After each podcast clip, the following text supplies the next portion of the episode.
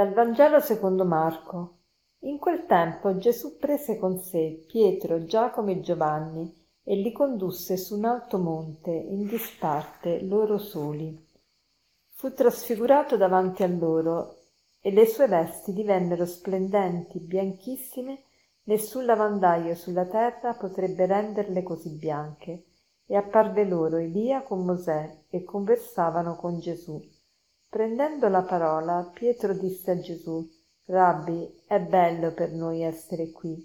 Facciamo tre capanne, una per te, una per Mosè e una per Elia. Non sapeva infatti che cosa dire, perché erano spaventati. Venne una nube che li coprì con la sua ombra, e dalla nube uscì una voce. Questi è il figlio mio, l'amato, ascoltatelo. Ci troviamo nel brano della mm, trasfigurazione. Che cos'è questo brano? Qui si dice Gesù prese con sé Pietro, Giacomo e Giovanni e nel, nell'originale greco c'è dopo sei giorni. Dopo sei giorni da che cosa? Gesù prende Pietro, Giacomo e Giovanni in disparte.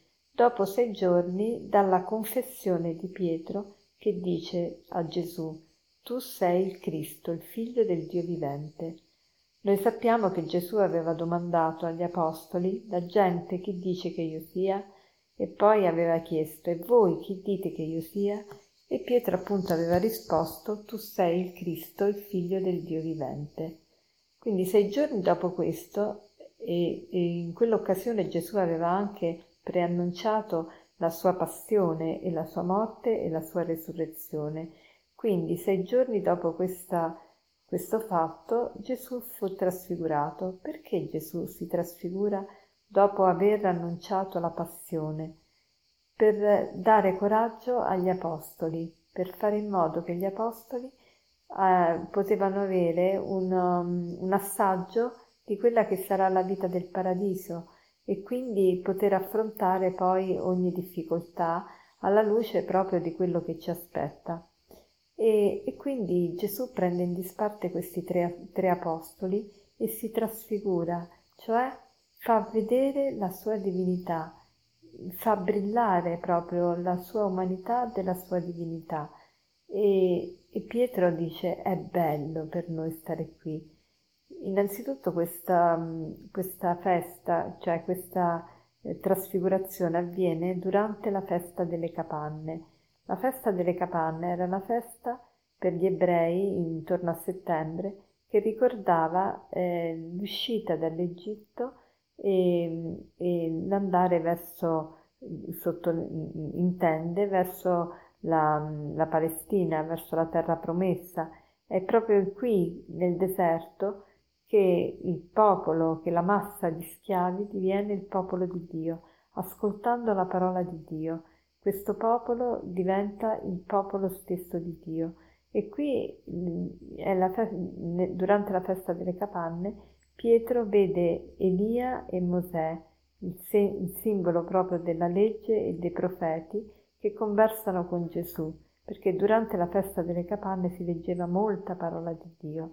E quindi ecco che qui anche Pietro mm, si, si eh, si riferisce a Gesù e gli dice è bello per noi stare qui, facciamo una tenda, una per te, una per Elia, una per Mosè, cioè per voi tre uomini che sapete conversare con Dio, sapete dirci le cose che importano. E poi c'è la nube, la nube che eh, appare nel cielo e, e dalla nube una voce.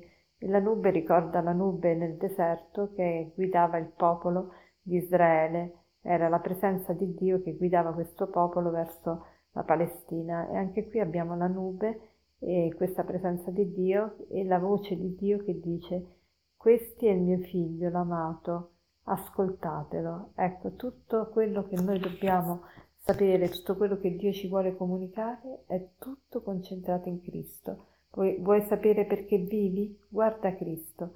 Vuoi sapere che cos'è la libertà? Guarda Cristo. Vuoi sapere eh, che cos'è la sofferenza, come soffrire, guarda Cristo. Vuoi sapere come vivere la tua vita di ogni giorno? Guarda Cristo. E la vita di Cristo diventa il paradigma della nostra vita E per concludere oggi vi vorrei leggere un brano molto bello che è tratto dagli scritti di Madeleine Delbrel, che è una mistica francese vissuta nel 1900, è morta nel 1964.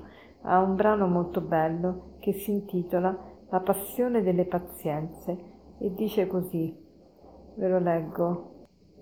La passione, la nostra passione, sì, noi l'attendiamo, noi sappiamo che deve venire e naturalmente intendiamo viverla con una certa grandezza, il sacrificio di noi stessi, noi lo aspettiamo.